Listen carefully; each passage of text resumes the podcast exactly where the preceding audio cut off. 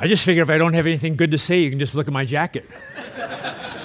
Remember with Paul, they criticized him and said, he doesn't look good and he can't speak. Right? And so, Pat, thanks for that introduction. By the way, many of you have come to me and said that you're praying for me. Thank you. I really appreciate that. I think about how you ministered to my mom when she was dying of cancer, uh, how you love my younger brother, and so I'm in debt to Omaha Bible Church. Thank you. There was a man named Robert Thornton, and he was a professor at Lehigh University, and he wanted to help people not get sued. And so he came up with a litigation proof lexicon of intentionally ambiguous recommendations. L I A R. If someone was inept, you would write, I enthusiastically recommend this candidate with no qualifications whatsoever. If somebody was unproductive, I can assure you that no person would be better for the job. You're a little slow on the uptake, I know. It's Omaha. Hey, I was born here. I can say it.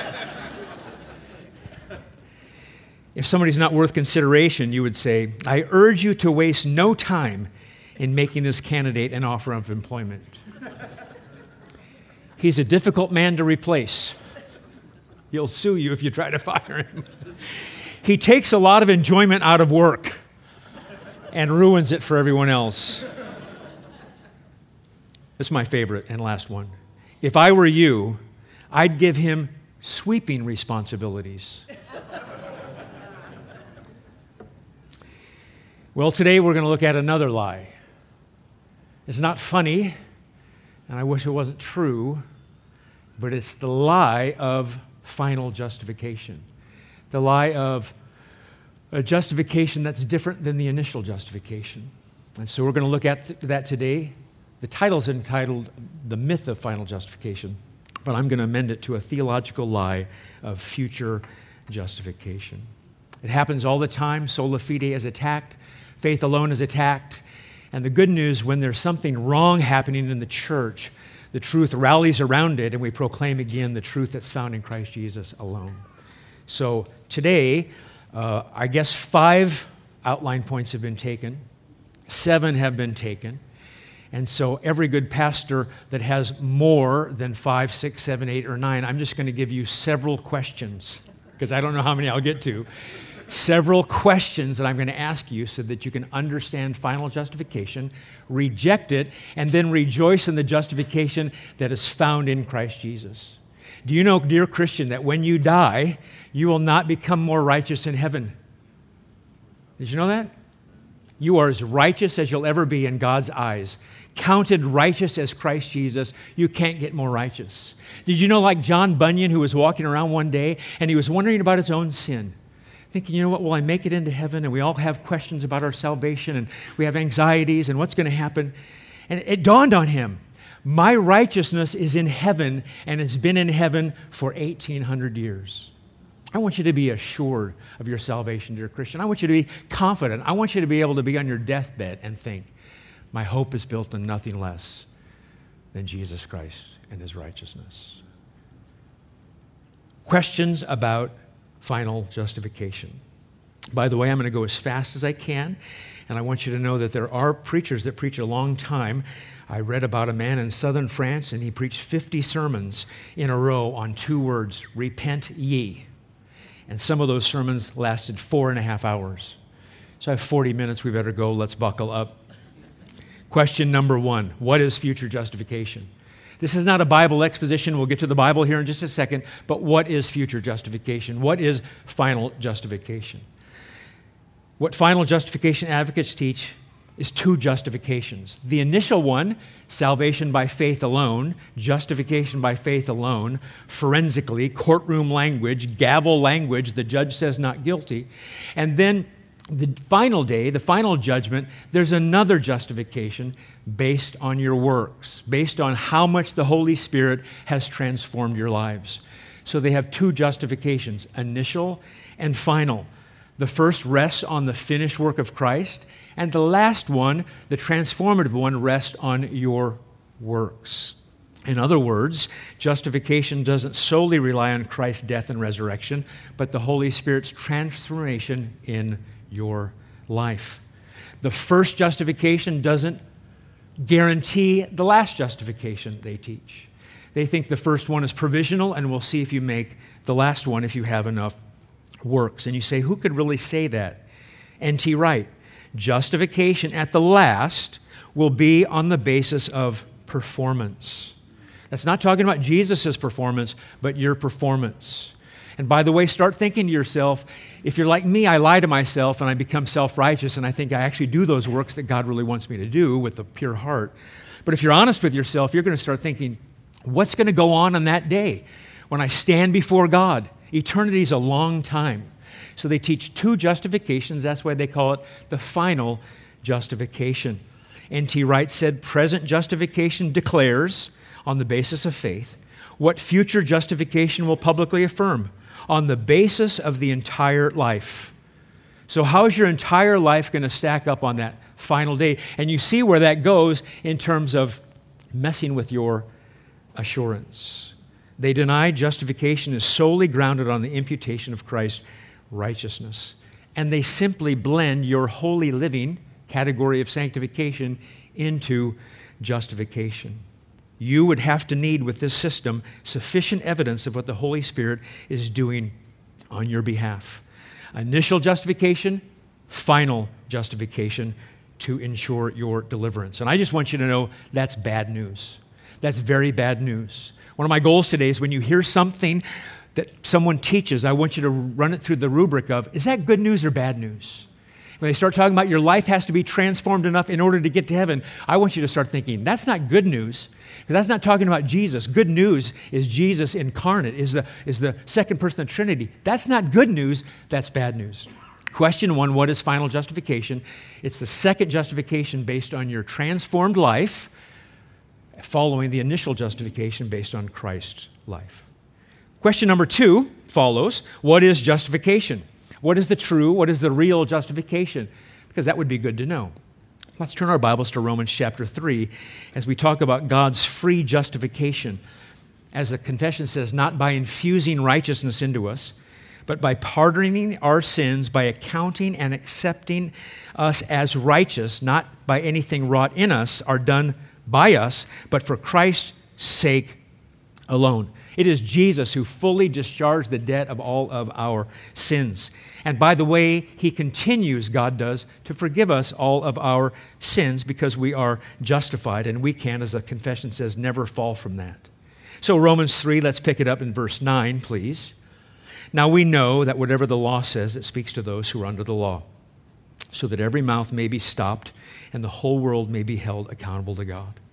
And so, with our law gospel paradigms, I just said law, didn't I? I knew it. I got to New England and somebody got up and was reading the words in Revelation and they said, quoting Jesus, I am the Alpha and Omega. and I did what you did, out loud laughed, but nobody else laughed. I can't just believe I said lar. So, law from God here in this first use is like a mirror, and you look at yourself and you think, I'm really sinful. I'm better than other people, but I'm sinful. And you get those 10x magnifying mirrors, and it's got the light around it. And you thought, I looked pretty good when I woke up, but when you look at the pock marks and everything else. And so the law shows us we need a Savior. And by the way, when this law is preached in such a way, it stops our mouths as unbelievers. You're right. I'm sinful. I stand before you, God, and I need a Savior.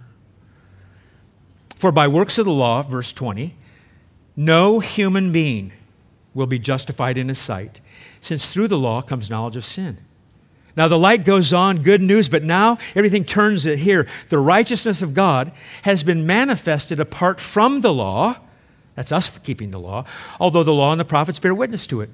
The righteousness of God through faith in Jesus for all who believe. There's no distinction, for all have sinned and continually fall short of the glory of God and are, there's our word again, justified by his grace as a gift.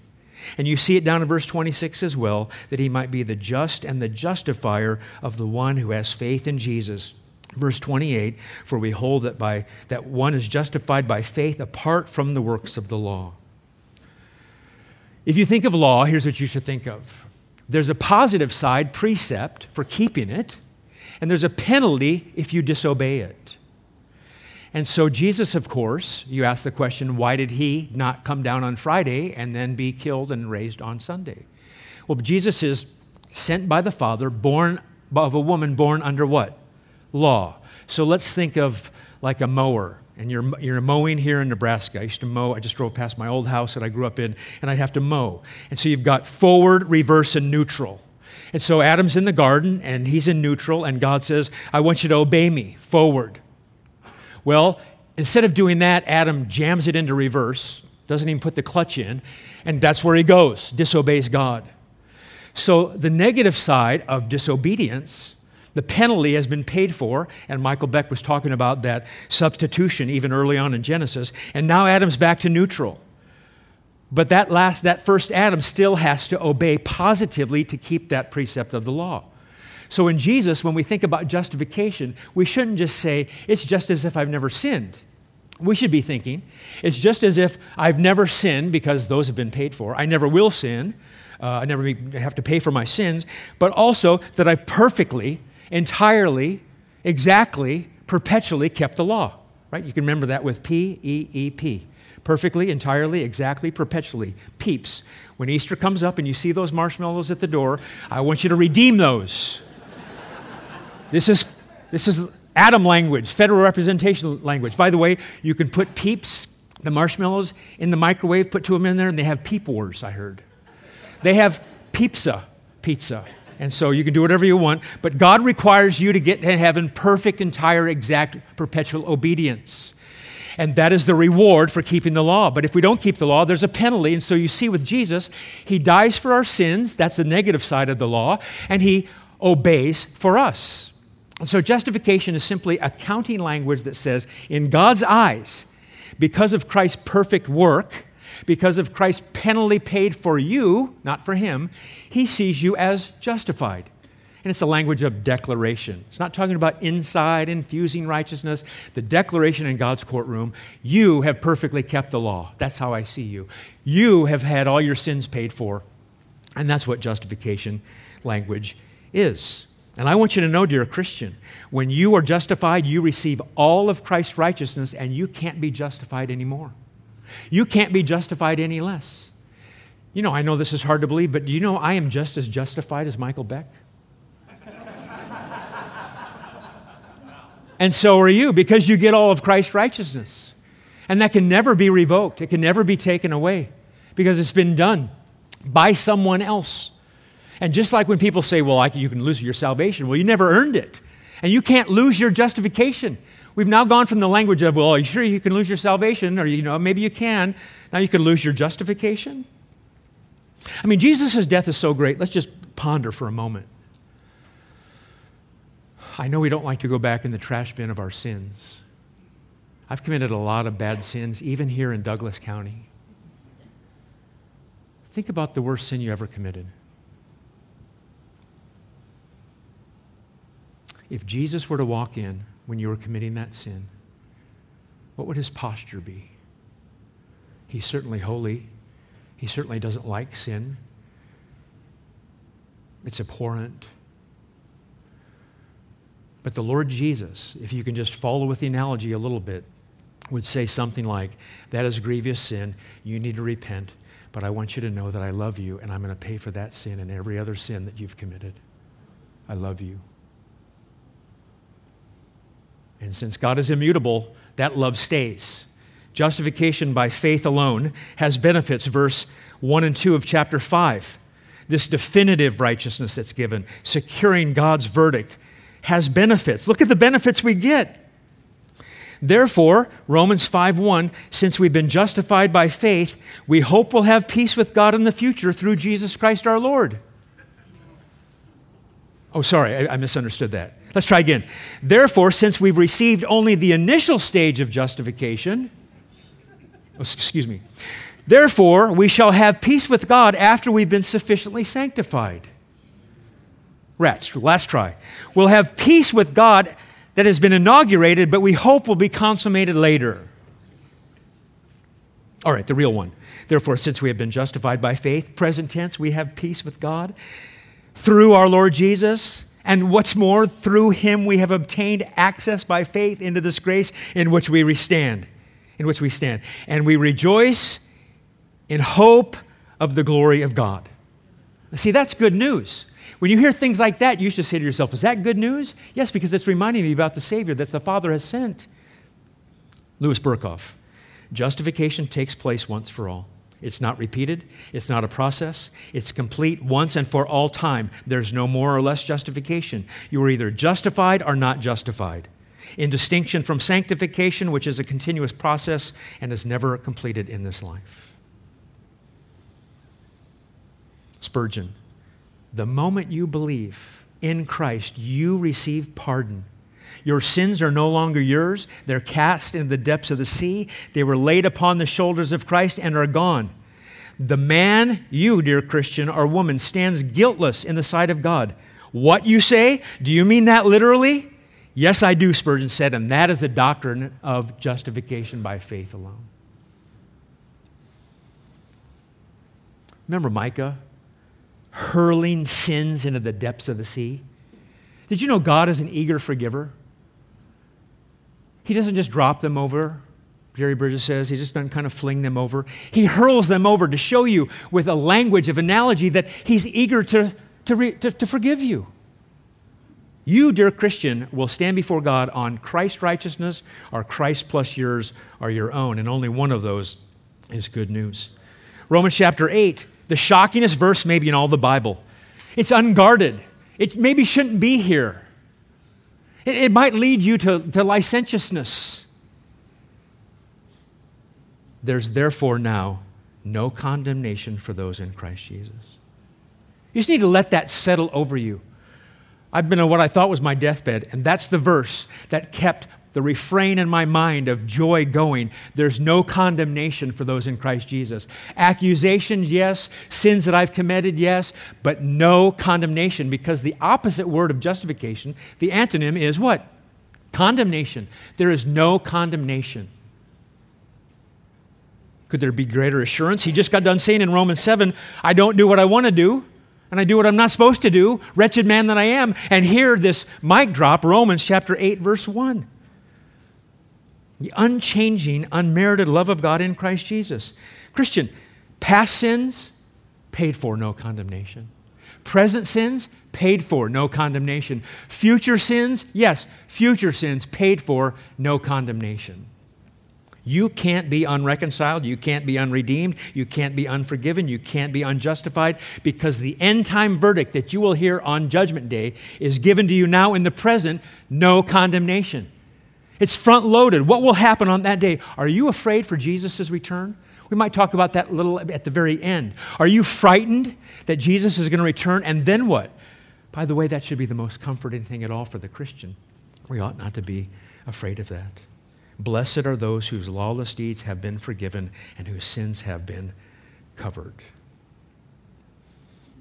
No condemnation now I dread, Wesley wrote. Jesus in all in him is mine. Alive in him, my living head, and clothed in righteousness divine. Afraid, I approach the eternal throne. Oh, sorry. I keep misreading up here. Bold, I approach the eternal throne because of what Christ did. I think that's pretty good news. Question three Who teaches future justification? Who teaches future justification? By the way, it's all a derivative of the Roman Catholic Church. They teach and still teach in the Council of Trent if anyone says that the justice received is not preserved and also not increased before God through good works, i.e., justification, but that those works are merely fruits and signs of justification, that's what we say, but not the cause of its increase, let him be anathema, a curse. You get to go to hell if you believe what I just taught in Romans 3. If anyone, Catholic Church teaches, says that after reception of grace of justification, the guilt is so remitted, that was I just was teaching that, the debt of eternal punishment so blotted out, I was just teaching that, and that no debt of temporal punishment remains, let him be anathema. Rome teaches you're not justified until you're really justified on the inside. cooperating with Christ. So here's what we're going to do. Remember, one of my goals is I'm going to say something. You say, Is that good news? Does that sound like Jesus and what he did? Or does that sound like bad news? So I'm going to give you the quote. You're going to determine good news or bad news, and then I'll tell you who said it. Because if I tell you who said it first, you might, with celebrity gazing eyes, think I love that celebrity and whatever they say must be right. Pat told me to name names. I'm under his authority.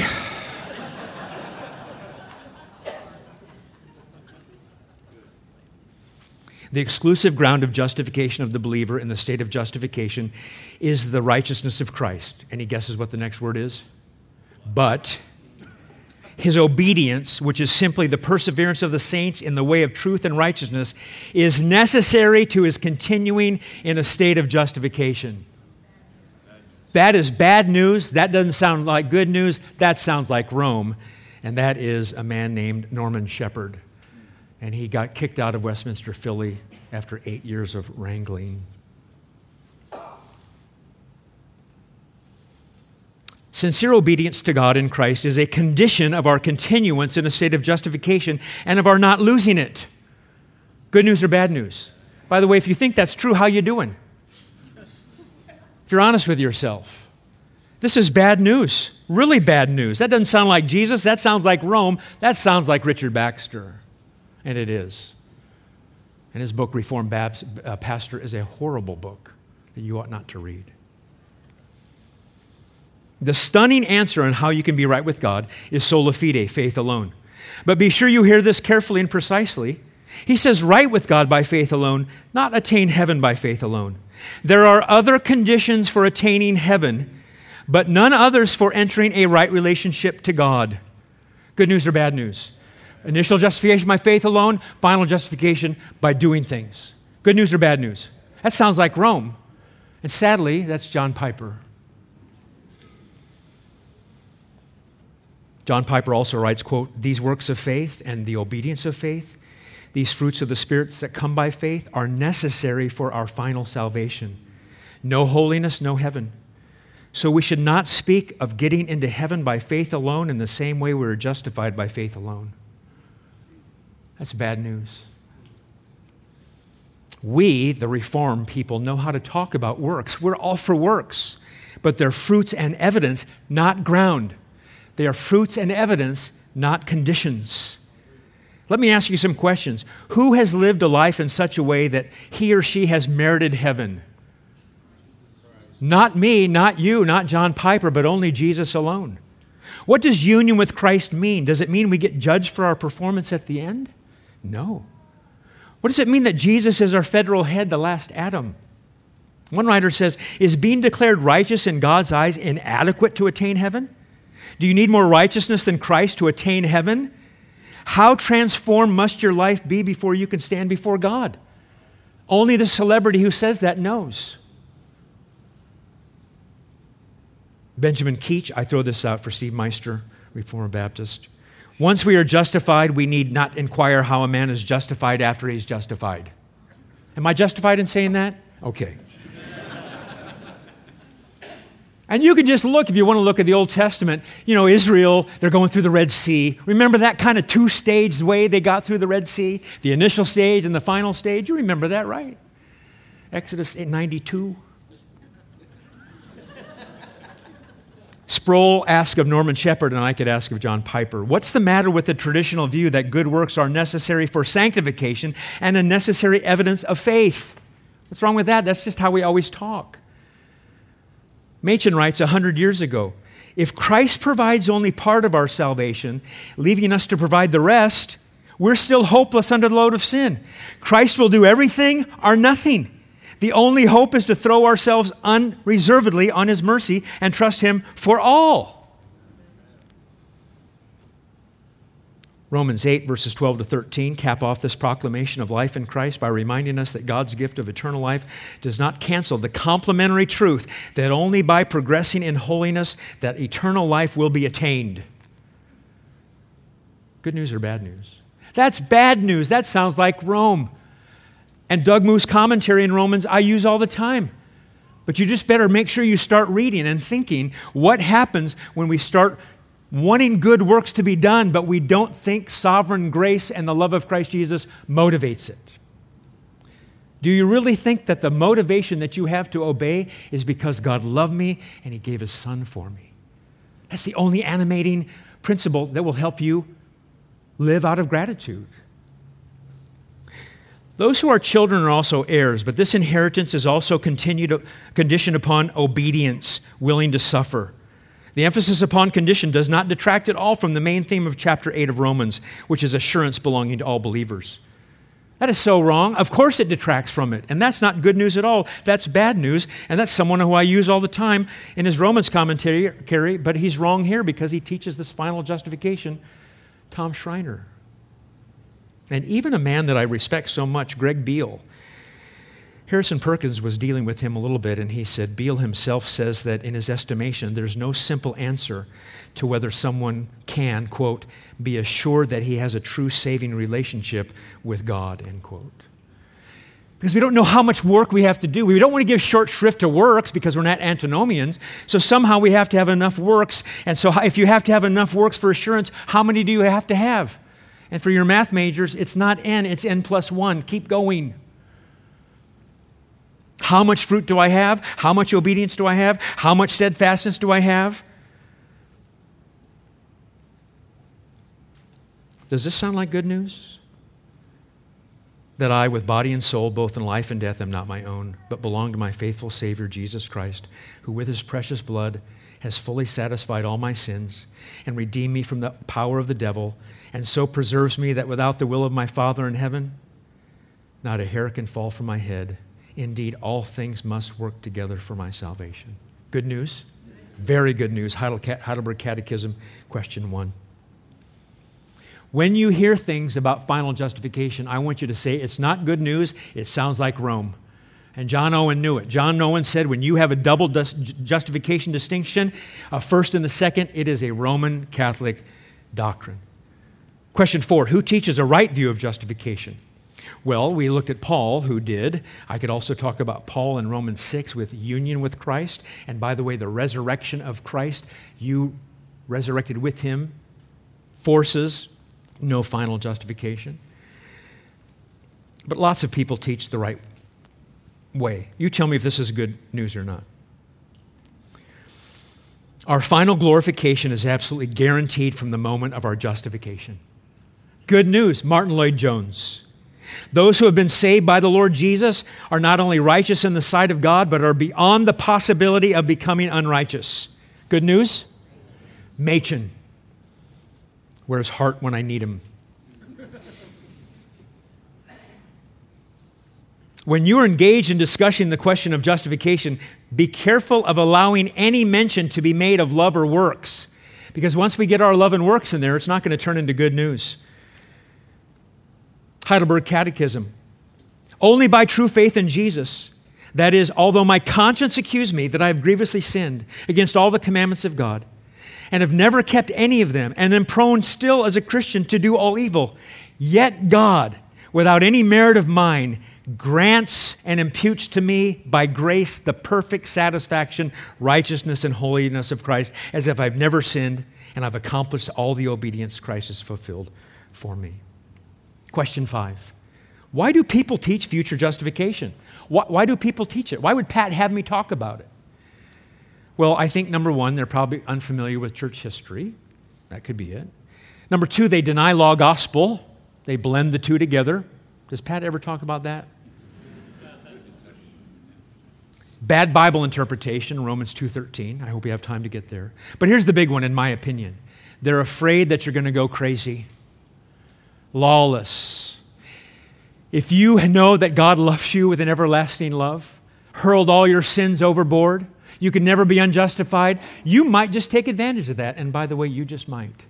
But that doesn't undo the doctrine. We can't be afraid of sovereign grace when that's what the Bible teaches sovereign grace.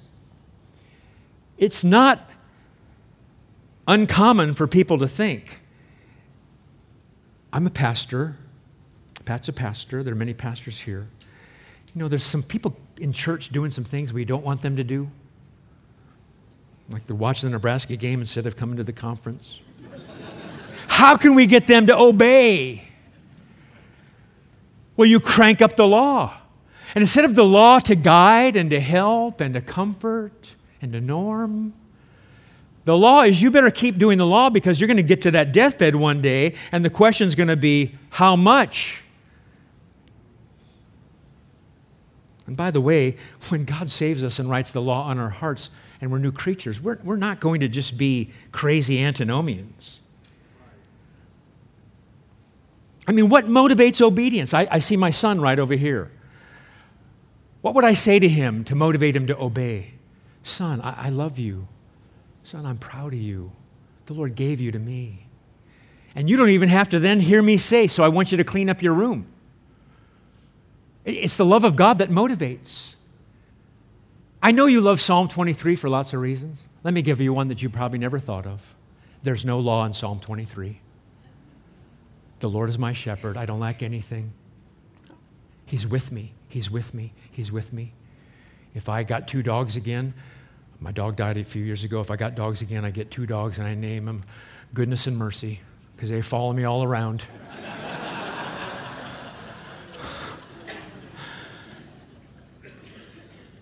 No commands. And you know, when I read Psalm 23, when I'm sick, I'm in the cancer hospital, I'm reading Psalm 23, what does it make me do? Oh, I can be lawless. No, I think, Lord, I'm so sorry for being anxious. I'm sorry for being afraid. I'm sorry for not doing these things. Because grace motivates. You better get that in your mind. I know you do, but I'm here to remind you grace of God motivates. If somebody could love me like that, I was engaged for 30 days before I married my wife 34 years ago. My son tried to top me. He just got married after only 45 days. I don't know why he got married only after 45 days, but looking back, I got married in 30 days because I thought if my wife finds out about me and all the things I do, and she's never going to say yes. So pick somebody that keeps their word and get married right away. The Lord knew every one of your sins that you'd ever commit. He said, I've loved you with an everlasting love that's going to make me just wrongly do all these sins. I'm just going to tread on the grace of God. May it never be. Paul knows that in Romans chapter 6. What shall we say then? Are we to continue in sin that grace might abound? Of course not. Question six What are the implications of believing future justification? I'll make this quick. The focus is on you that unholy trinity, me, myself, and I. Morbid introspection. I'm not saying there's never a time to say, with the Reformed syllogism, uh, the Bible says Christians do these things, I do these things, therefore I must be a Christian. But that's secondary, that's tertiary. You don't look to yourself first. Luther said, did he not? When I look to myself, I don't know how I can be saved. And when I look to the Lord, I don't know how I can be lost. You're going to either be depressed or self righteous. When you look to final justification based on your own works, you're going to do something else. You're going to do many things. Here's one degrade God's justice. That's what James Buchanan said. That somehow God would accept your less than perfect works on Judgment Day. You don't really think God's that just. God accepts your less than perfect works, by the way, as a Christian. We're not talking about Judgment Day at the moment, but He accepts those works because He accepts you. I like to watch Master Chef sometimes because I'd like to watch some show on TV, and they're all so awful, so I watch Master Chef. And can you imagine somebody baking Ramsay, Chef Ramsay, a birthday cake? And he spits it out and he cuts it in half and puts it on the person's head, and you're an idiot sandwich and all this stuff. And they lose the competition. But what if it's his six year old daughter and it's his birthday? And she has a little easy bake oven and she makes it for her dad and she presents it to him. And what does he do? Because he accepts her, he accepts the cake. That's why God accepts your worship. Are my motives perfect today? I'm sure they're not. I don't want to look stupid up here. I want you to think I'm a great preacher. Those are already probably both sins. But does he accept things because he accepts me? The answer is yes. You can tell a lot about a worship service in a church when you watch the communion service and the Lord's Supper. Is there something to be said for I'd like to confess my sin? Yes, but what does the text say? Do this in remembrance of me, Jesus said. If you remember Jesus, he, he, he welcomes you to the table. It's like he opens the door and says, Please come and have a meal with me. It's an anticipatory meal. It's not this scolding. It's called a means of grace, not means of scolding. But that's another sermon. Question seven What are the implications of believing real justification? Answer opposite of the other, your focus is on Christ. Hebrews 12, fixing your eyes, looking at the Lord Jesus. Because you know, if you keep looking at yourself, I'm just not going to measure up.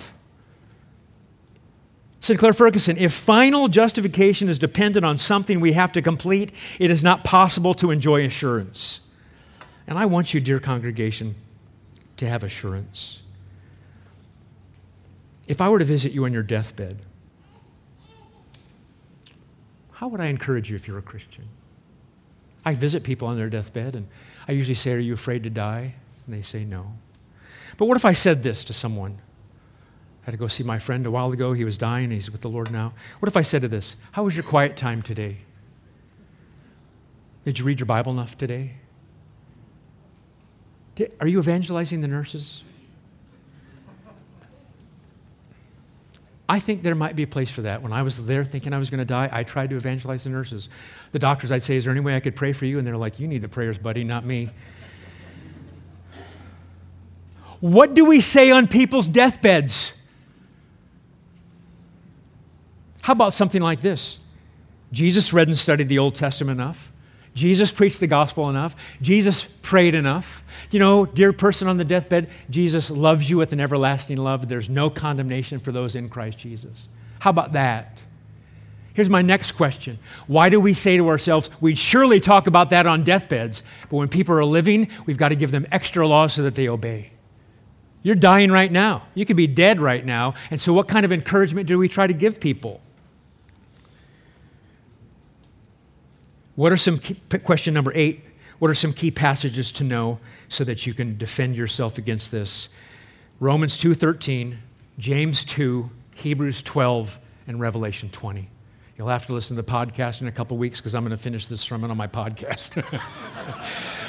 but Romans 2:13 is the real issue. Let me read it to you. But the doers of the law are justified. They'll be justified. The doers of the law. Romans 2:13. How you doing by the way? So they'll say if you do enough, you'll be finally justified. Remember, Romans 1 and 2 is in the section where we're trying to condemn people and have them say, I can't have anything except my mouth stopped. It's not about sanctification. That's in chapter 6. That's in chapter 7 with holy living. Chapter 2 is if you want to get to heaven based on your own righteousness, moralistic Jew, you perfectly keep the law. That's all it's talking about. And Calvin said if you don't believe that, you should be laughed at by children. Oh, excuse me. I thought you were going to laugh. All right. Final question. What could I read to help me with this? Fesko on justification, Turretin on justification, Buchanan on justification, Calvin on justification, and Horton for justification. Fesko, Turretin, Buchanan, Calvin, and Horton. Those would help you. If you just wanted to pick one, why don't you pick Fesko? I saw it right over there. They just upped the price. It's like in LA, we had the earthquake, water went, you know, 10 times as expensive. When you hear someone say something about the law for the Christian that has to be kept in order to be saved, I want you to say, that's not good news. That's not about the Lord Jesus. That sounds like Rome. And when you want to encourage other Christians, might I say that you should just talk about the Lord Jesus and how he paid it all and it is finished? And met you say, even with me or your pastor or anyone else, some men I quoted are certainly Christian men, and they make mistakes. So we, as a congregation, as a group, should be Bereans to say we need to work through these things so we just don't fall prey that if a celebrity says something, we believe it. Now, to him that is able to keep you from falling and to present you faultless before the presence of his glory with exceeding joy. Where's that from? Second Maccabees, of course. It's Jude 24. No wonder. Judgment Day isn't, shouldn't be scary for the Christian. The return of Christ should not be terrifying for you as a believer. Belgic Confession talks about Judgment Day. Therefore, with good reason, the thought of judgment is horrible and dreadful to wicked and evil people. But it is very pleasant and a great comfort to the righteous and elect, since their total redemption then will be accomplished. They will receive the fruits of their labor and of the trouble they have suffered. The faithful and elect will be crowned with glory and honor, and the Son of God will confess their names before God the Father and the holy angels, and all tears will be wiped from their eyes, and their cause, as present condemned as heretical, will be acknowledged to be the cause of the Son of God. So we look forward to that day with great longing in order to enjoy fully the promises of God in Christ Jesus our Lord. Don't fall prey to the lie of final justification because it demeans Christ's work. Amen. God bless you.